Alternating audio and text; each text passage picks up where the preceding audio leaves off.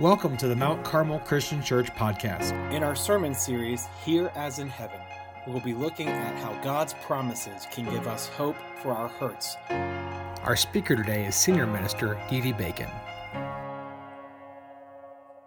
Want to let everyone know, moms, if you hadn't noticed this, we have some photo booth opportunities. So drag the kids, go and get a picture. And uh, we'll take a picture and we'll post it on our Facebook social media channel and uh, everyone can ooh and ah and like it and all that fun stuff. Make comments as they do and enjoy that. If you'd like a copy, just ask them, see what we can do to do that. Also, there's a gift there for you, moms, so be sure to pick that up. A way of just uh, appreciating you on this special day. Gifts are important. Came across an article about uh, some kids that didn't necessarily get the gifts correctly uh, according to a British survey, 40% of moms have received gifts that would be considered not too good for Mother's Day, but they're just too polite to complain. Here's what they shared gifts not to give your mom. Number one, deodorant. Yikes. I, there's no words. How do you say, how do you explain that here, mom? Deodorant. Yeah. Uh, let's see, what else? I got? One guy, well, I don't know if it's a guy, but it probably was a guy. Let's just be honest. It was a son. He gave his mom a fire extinguisher. I don't know why, but there we go. A stick of French bread. We've got one of those. Now, this is the strangest one. Uh, one of the gifts to, for moms was ants. I guess for an ant farm for mom, but uh, gave his mom ants. Now, this kid, child, not sure, was playing with his or her life as far as I'm concerned. But this was uh, the gift to mom, not to be given hair dye.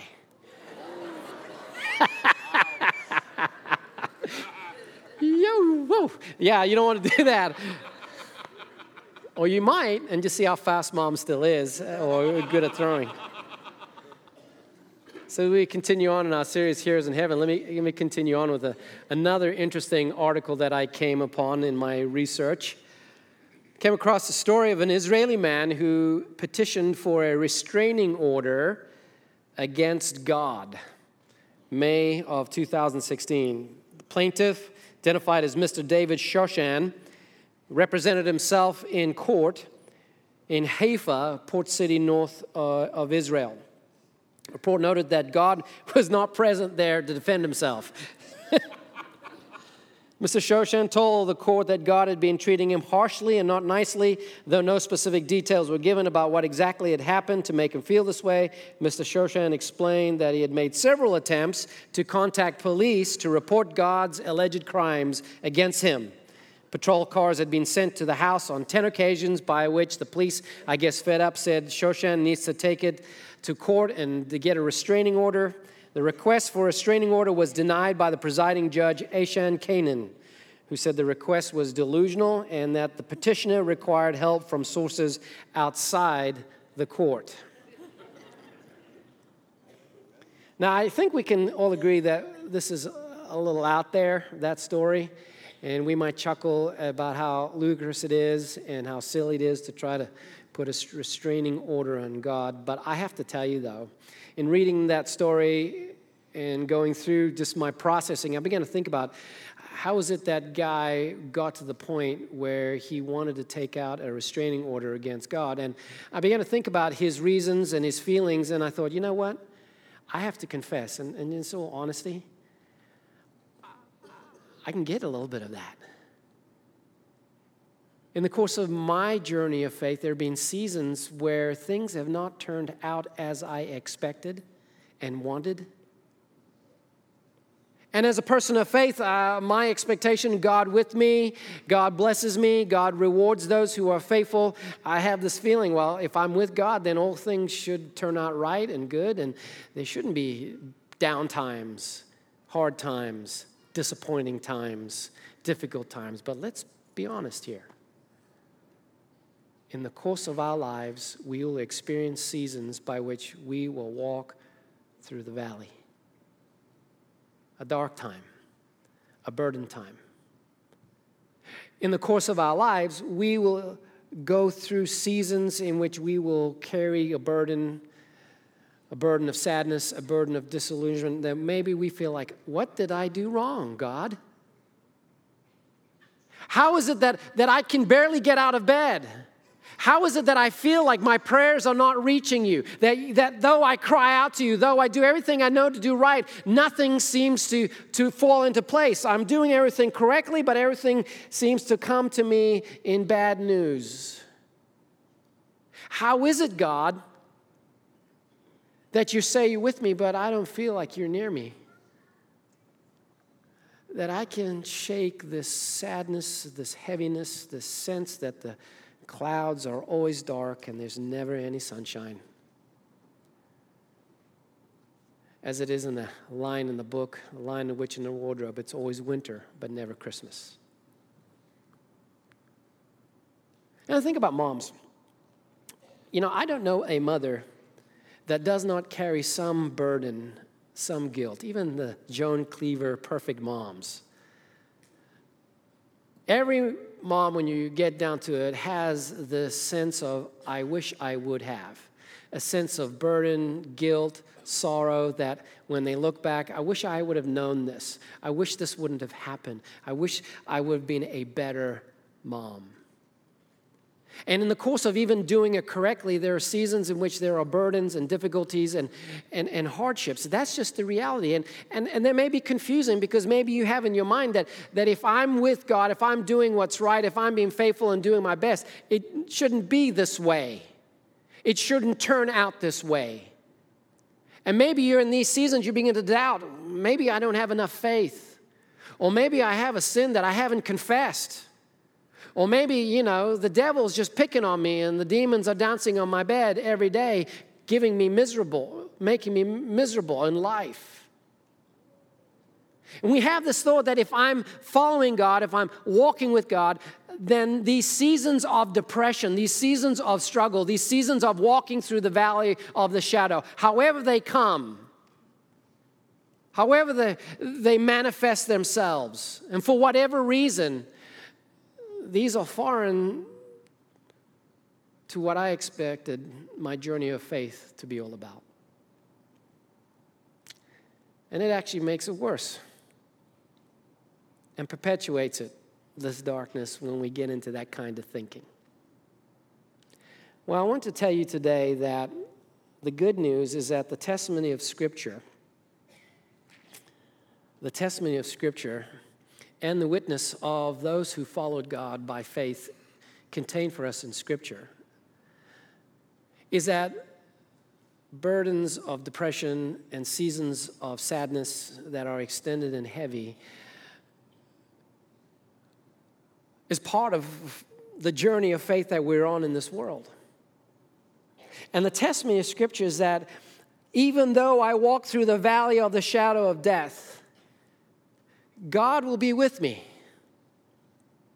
And that there are times that perhaps God will lead me through the valley, through these dark times. Why? Because that is the goal for Him to lead us to the place where He wants us to be as His child.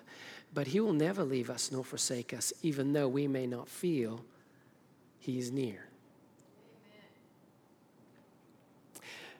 Psalm 42 I want to talk about the Psalms. We've been telling, going through this whole series here is in heaven, dealing with the issues, we can call it issues of, of mental health. And today we're talking about depression.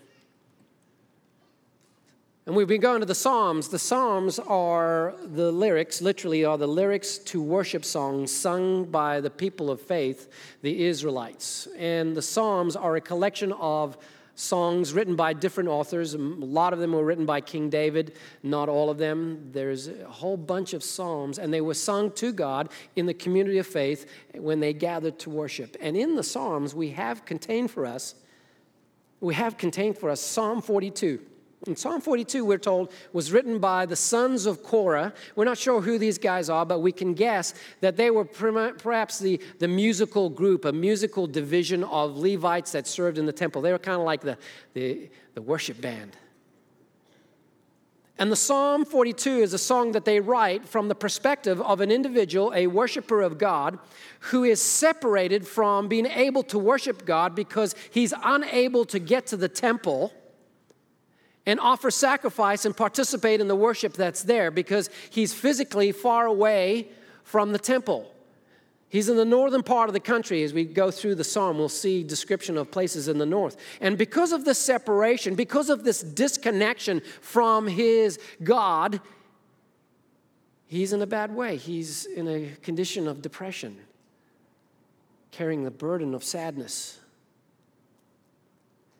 And this song of worship will provide for us perhaps a roadmap that I think is helpful, that is more importantly hopeful for us who are also journeying in faith, journeying in this life. Will provide a roadmap that, that will bring us through that season of depression, whether we're going into one or coming in the middle of one or coming out of one. But will provide us a roadmap that I think will, will minister to each of us if we are able to hear God speak through it. And so follow with me. You can close your eyes if you want to, to let the words create the images. Some of you may have already started closing your eyes uh, at church because I've started to speak. It's just how it is. Um, just kidding. Andy, wake up. Anyway. Uh, as the deer pants for the water brook, so my soul pants for you, O God. My soul thirsts for God, for the living God. When shall I come and appear before God? My tears have been my food day and night, while they say to me all day long, Where's your God? These things I remember, and I pour out my soul within me. For I used to go along with the throng and lead them in procession to the house of God, with a voice of joy and thanksgiving, a multitude keeping festival. Why are you in despair, O my soul? And why have you become disturbed within me? Open God, for I shall again praise him for the help of his presence. O my God, my soul is in despair within me. Therefore, I remember you from the land of the Jordan and the peaks of Hermon, from Mount Mizar. Deep calls to deep at the sound of your waterfalls. All your breakers and your waves have rolled over me. The Lord will command his loving kindness in the daytime, and his song will be with me in the night, a prayer to the God of my life. I will say to God, my rock, why have you forgotten me? Why do I go mourning because of the oppression of the enemy? As a shattering of my bones, my adversaries revile me, while they say to me all day long, So where's your God? Why are you in despair, O my soul? And why have you become disturbed within me? Hope in God, for I shall yet praise him, the help of my countenance and my God. You know, when I was going through the psalm, I have to confess, sometimes I have a difficulty. It's poetry, and you uh, my mind is sort of logical, and this is art. But as I was going through, there were certain things that really came to me that I'd love to share with you, things that I believe the Lord was speaking through this psalm that answers the question of how to travel through the season, the valley of depression with God. And the first thing that came to me, the, the first reminder here, is that the journey begins coming through the valley of depression, through the valley of darkness. The journey always begins when I make the courageous decision to accept my limitations.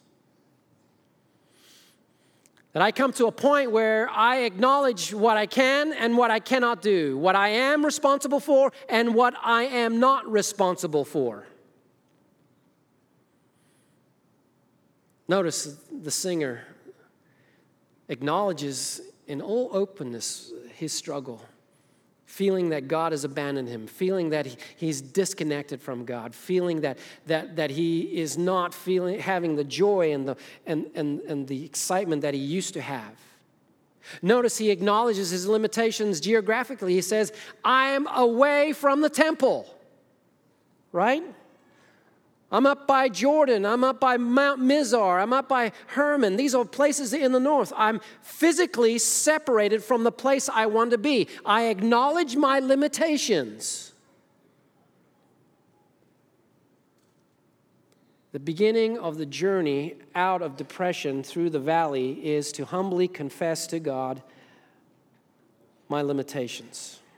Now, you may be asking, well, I don't quite get that. Well, let me come at it another way.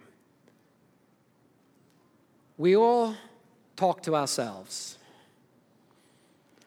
They often say is, you know, the person that has the most influence on you is the person you listen to the most. Well, guess who you, you listen to the most? Yourself. You talk to yourself the most. Self talk, right? And part of that self talk, and particularly in these times of depression, Part of that self talk many times involves a conversation that, involve, that includes one word, and it's, it's, it's for me a marker word. It's a word that, that tells me that I am not accepting my limitations, and that word is the word should. Should. When I start saying should to myself, when I'm feeling bad, when I'm upset, when I'm starting to get negative and depressed, when I start using the word should, I realize I'm using, I'm, I'm, wrestling with things that are beyond my limitations. I should not have been treated this way. I should have got that promotion. I should have had someone be kind to me. They shouldn't do this. I should be better. I should be recovered. She should not have died. When we start using the word should, what we start doing is we start wrestling with things, trying to gain access to jurisdiction of things that are beyond our limitations. Because when we start discuss, discussing should, we talk about things in the past that we have no longer any control over. And when we start to begin to hold ourselves to should, it fuels the fire of depression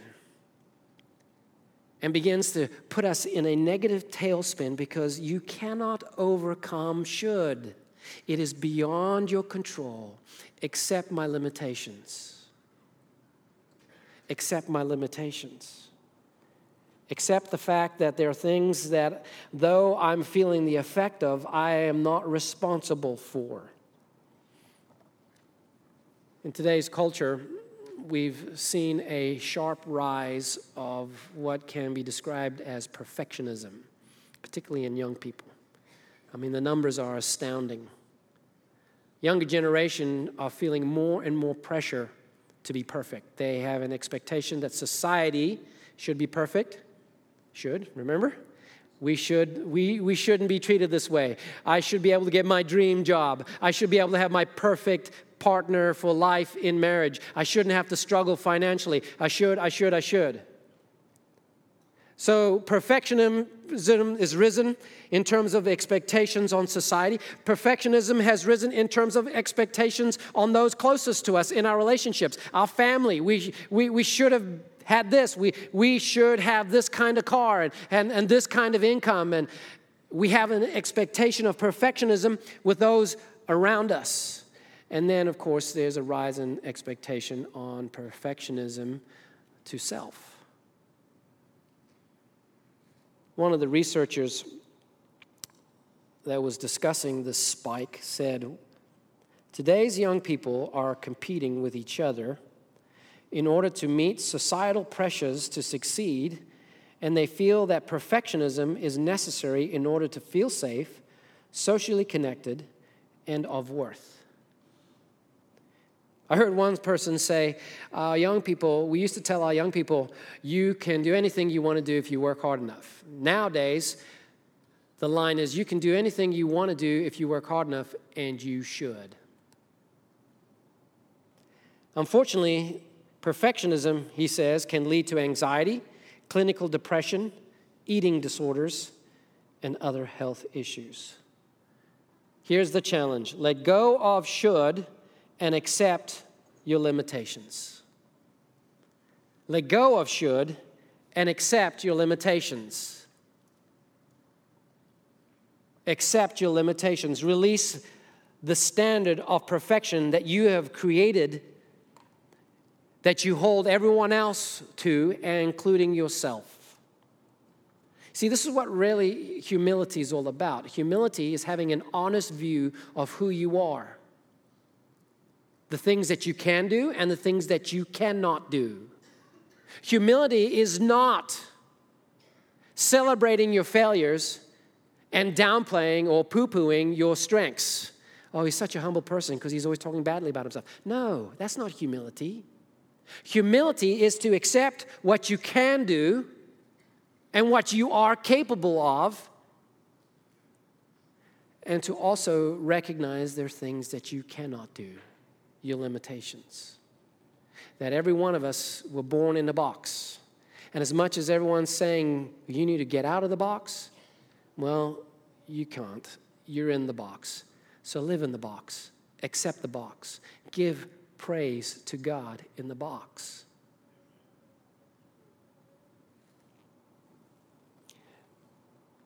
Second thing I found in the psalm is that there was a great encouragement to do something that I call fill the tank. And by fill the tank, I mean make the commitment, the life commitment, to do what you know is best that fills you up.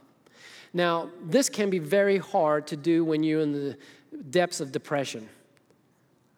As one person said, when you're depressed, it's, it's a victory just to put your socks on.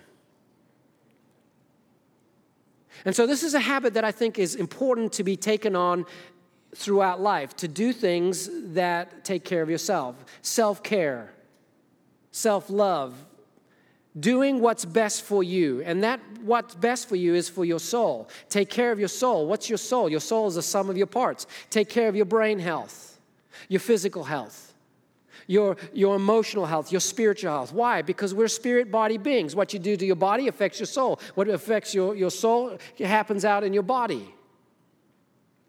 Fill the tank. Make the decisions to do what is best. During a particularly difficult time, I was challenged with this.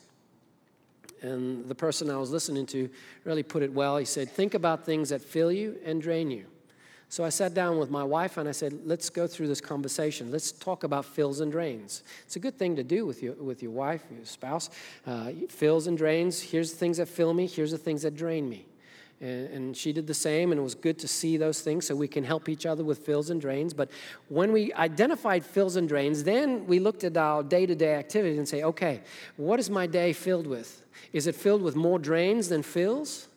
It's filled with more drains than fills. No wonder I'm feeling down. No wonder I am depressed. I need to make a conscious decision to invest in fills so that I will have reserves in the tank to deal with the inevitable drains of life. See, this is what we do. When the drains increase, what do we do? We stop putting in the fills because we're busy and we've got to take care of this. That is suicide. That's crazy. Begin your week by planning for the fills. What fills you? What lifts you up? Begin, I used to color code because that's kind of the person I am. I'm kind of weird that way. But I used to have a calendar where I would have green that was fills and reds that were drains, and then everything else was kind of neutral. And if I, I would plan my week and say, okay, in this season, I really need to concentrate on making sure I have the fills, things that lift me up, fill me up, because I know that this is a tough week. I'm anticipating a lot of, a lot of drains. And if drains come unexpectedly, then I will make the hard decision to say, uh, I got to do some stuff that fills me up. But filling the tank helps to get through the season of depression. Now, this comes to you in different ways. Not too long ago, my wife was talking to me she goes through these things where we're trying all sorts of crazy stuff. Anyway, um, we'll talk about that another day. Um, but she started telling me about my gut health. Hey, you got to make sure your gut health. I'm like, is this some kind of Kentucky witch doctor thing? Gut health. Well, turns out she's right, as always. And it is Mother's Day, so I'll say that. She was right.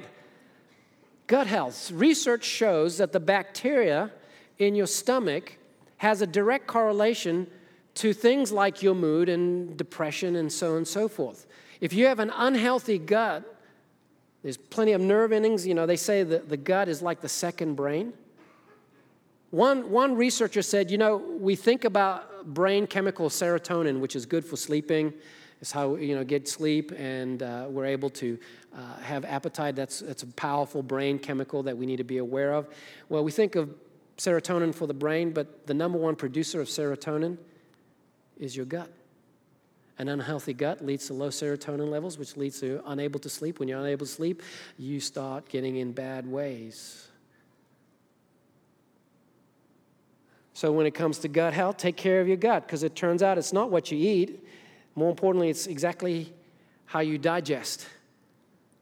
That's the key. Third, and perhaps the most important, most powerful piece. What we see in the psalm is that uh, the psalmist encourages us to reframe perspective through connection with a trusted other. Reframe perspective through connection with a trusted other. See, the fuel of depression is isolation. The antidote for isolation is fellowship.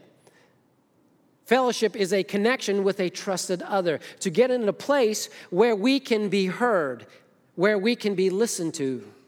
God gave us the gift of listening, a gift that we can give to others and a gift that He gives to us. Karl Menninger said this Listening is a magnetic and strange thing, a creative force. The friends, oh friend, who listens to us are the ones we move toward. When we are listened to, it creates us, makes us unfold and expand. Listening is a magnetic and strange thing, a creative force. The friends who listen to us are the ones we move toward.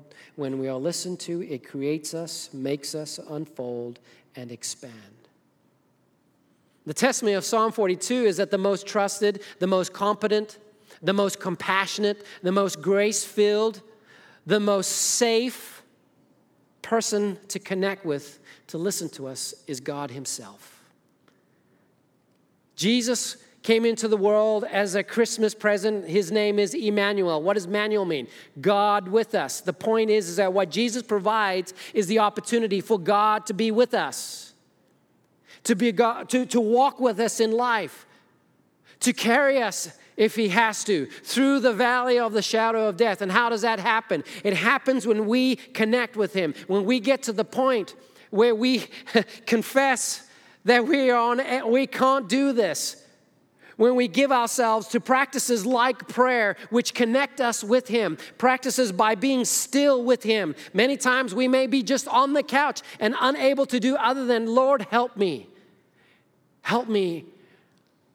I'm letting go of everything that I can't control. I just want you to be there. And in that moment, in those times, we connect with God, and in connection with God, we affirm that He listens to us, and that listening is a powerful and magnetic force, unfolding us, creating us, helping us through the valley of the shadow.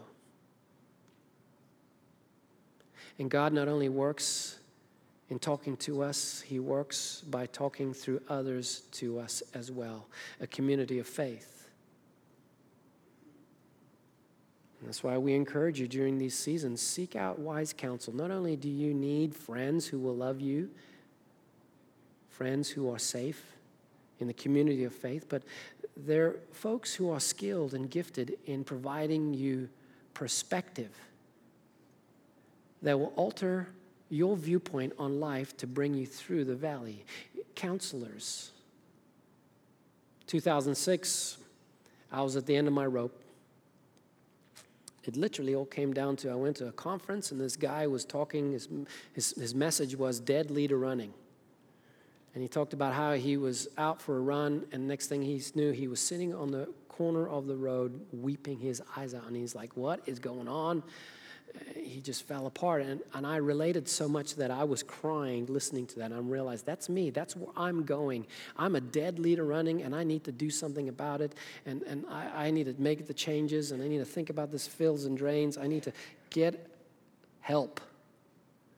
And so I went to a counselor, six months of counseling entering into a conversation of connecting with my godly counselor as we connected with God. And in that conversation, a reframing of my perspective, a reframing of my perspective that helped me see, though I walk through the valley of the shadow of death, I will fear no evil, for your rod and your staff, your presence, your power, they comfort me.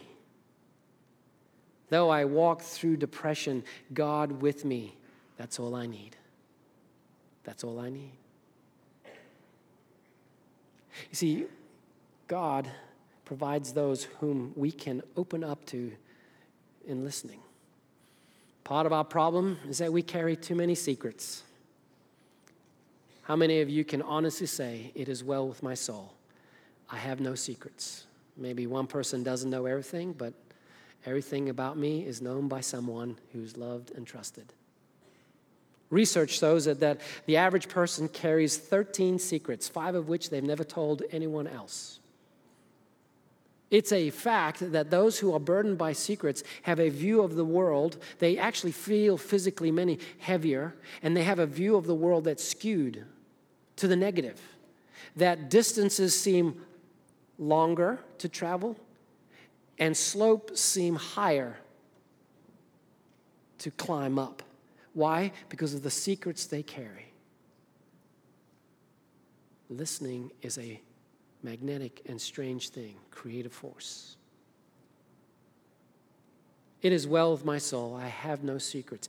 That is the path through depression. God is available. He's available to hear from you. And the change of perspective will bring you through depression. It's a process of growth. And I think sometimes maybe God does lead us through the valley of the shadow of death to bring us to the place by which we might grow, change, become more the child he created to be. We have the honor and privilege to have uh, one of our own share her story of how this worked in her life. And I'm going to ask that you would give your attention to the screens and just take a moment to hear how Sandy walked through the valley of the shadow with God.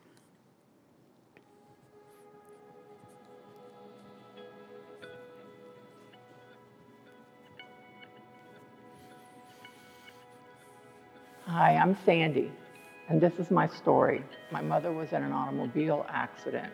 The doctors told us at the hospital that there was no hope and that we should just let her go. But we couldn't do that. My father, my sister, and I had to care for her for quite some time. Many times the doctors told us she is dying now. Uh, she lived for 10 years after the accident, and I don't know how many times they can say that before it loses its power, its grip on you. I'd always been cheerful, upbeat, ready to work hard, and now suddenly I couldn't do much at all. I experienced depression. I was a young mother with two small children. And my husband's mother had passed away when the boys were only one. So I had no mother to turn to, really. I couldn't have been very easy to live with. I couldn't see how much I was hurting all the people around me who loved me. I was angry at myself um, because I couldn't help my mother heal. I was angry at myself for not being a good enough wife. I was so angry at myself for not being totally present with my children at that time. And it was just so hard to think about ever forgiving myself.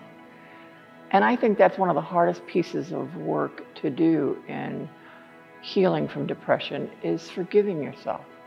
And so I recognized that I was in need of help. And I cried out to God from my couch saying, If you want me off this couch, you're going to have to get me off this couch. But slowly, progressively, he sent me to counseling. He put people around me who were a comfort. He even gave me alternative mothers. Uh, because while my mother was alive, I had lost her. She wasn't there for me. So he gave me mothering where he saw fit. The best way I can describe what depression is like is like being in a swimming pool and having a wool blanket thrown over your head. And the more that I struggled, it seemed like the worse my situation got. I tried to, to just listen for God. What did He want me to do? And it, the, the message was relax, let go, and then you'll be free. And that's a hard thing to do. Depression is not an easy thing. It's not just that you're a little sad or a little down, um, but it's hopelessness, it's helplessness, it's a feeling of you did something wrong. And coming back from that was extremely challenging. But I did it uh, all the while holding on to God's hand and recognizing that He wanted me to heal. He wanted me not only to heal, but to help others in similar pain. The ultimate result of that was I became a counselor. My long journey proved to me not only that healing is possible, but that God is ever present in our lives, that He loves us, that He's always close, that He wants the very best for us, and that He will not abandon you even in your darkest hour. I'm Sandy, this is my story, and I have hope here as in heaven.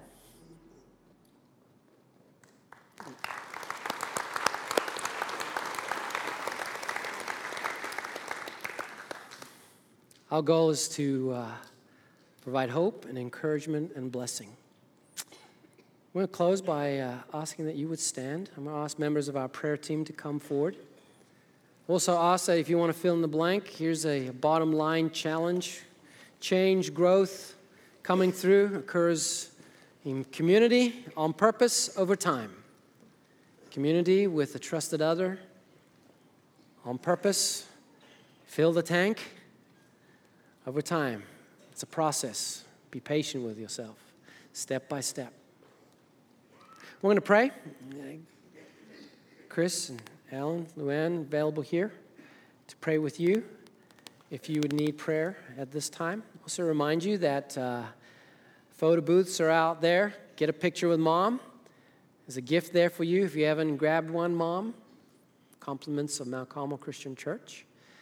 Also, if you would like to uh, pursue perhaps uh, options regarding your struggles, we have a table out there. We have some professional Christian licensed counselors who are there, can give you some resources. If you'd like to talk to one in person at that time, just let them know. And there's a place where they can uh, go with you to talk in person. But they're there for resourceful work that goes beyond what we are doing in here. Uh, take advantage of that. Talk to them about that. Let's pray. Thanks, Lord, for your word and how it comforts us. We pray that uh, we might uh, truly, as Sandy said, let go and relax and know that you're with us. Even the valley of the shadow of darkness, you will not abandon us nor leave us. Help us to trust that, to live in that, find life that you give through that. In Jesus' name, amen. Thank you for listening. You can interact with us online at our website, www.mtcarmelchurch.org. Also on Facebook, Twitter, and Instagram.